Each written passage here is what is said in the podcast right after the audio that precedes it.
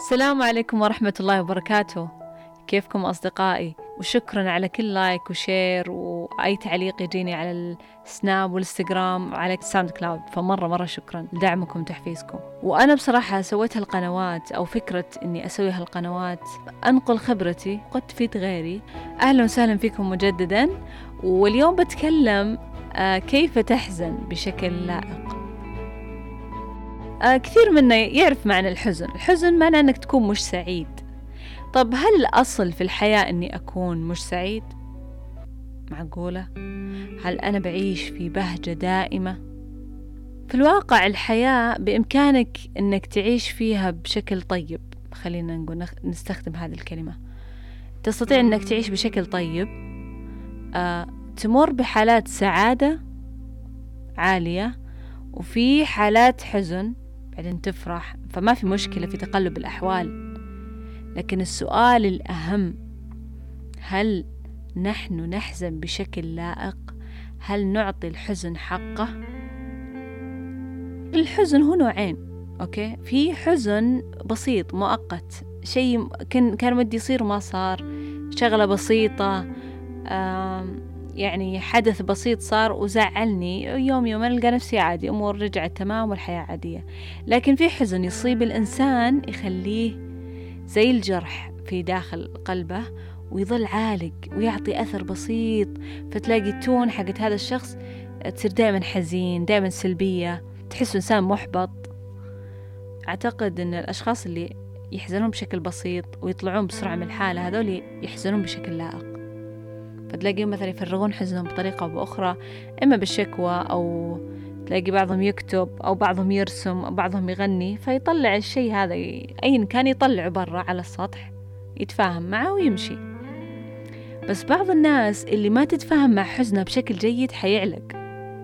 حزني وحزنك حزن فلان وفلان مو شرط نتشابه في الحزن.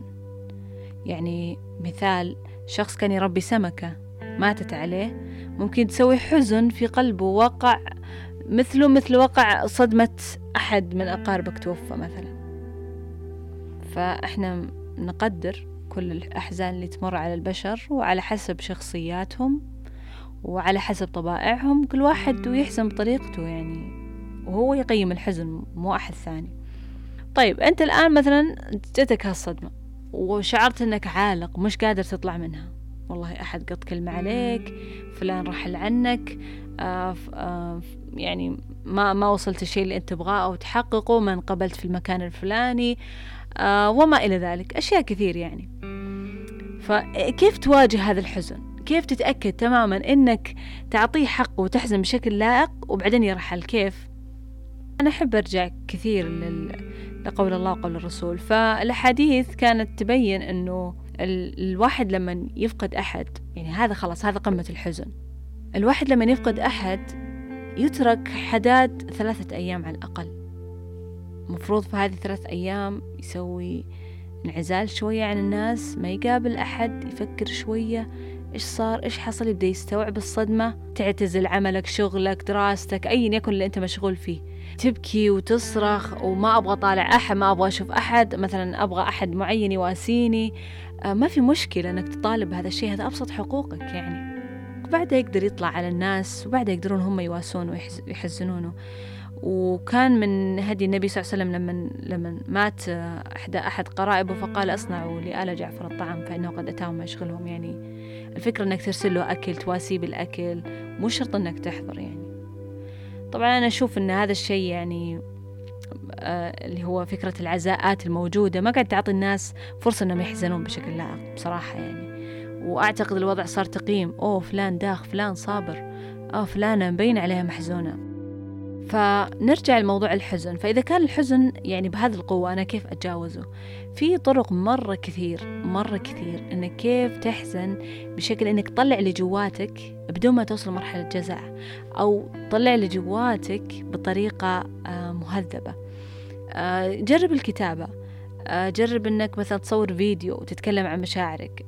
جرب إنك تسجل voice note مثلا. طبعا بعد هذا كله تبغى تحتفظ فيه تبغى ترميه تبغى تشقق وترميه اللي يريحك. بس الفكرة إنه طلع طلع من جواتك.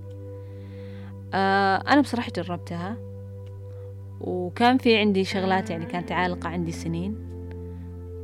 فكان خروجها أصعب من معالجة الجرح أول بأول رسالتي لنفسي ولكم آه نكون واعيين بأنفسنا أكثر. حتى لو موقف بسيط جدا معلش أعبر فيه عن مشاعري مثل ما قلت طريقة لائقة. وخلوا يطلع. وانبسطوا الحياة تستاهل البسطة والوناسة. وتستاهل إننا نعبر آه، عن حزننا بشكل صحيح عشان نقدر نسعد بشكل أفضل. وهذا لليوم. والله يعطيكم العافية وشكرا لصبركم وإنصاتكم. ودمتم بود.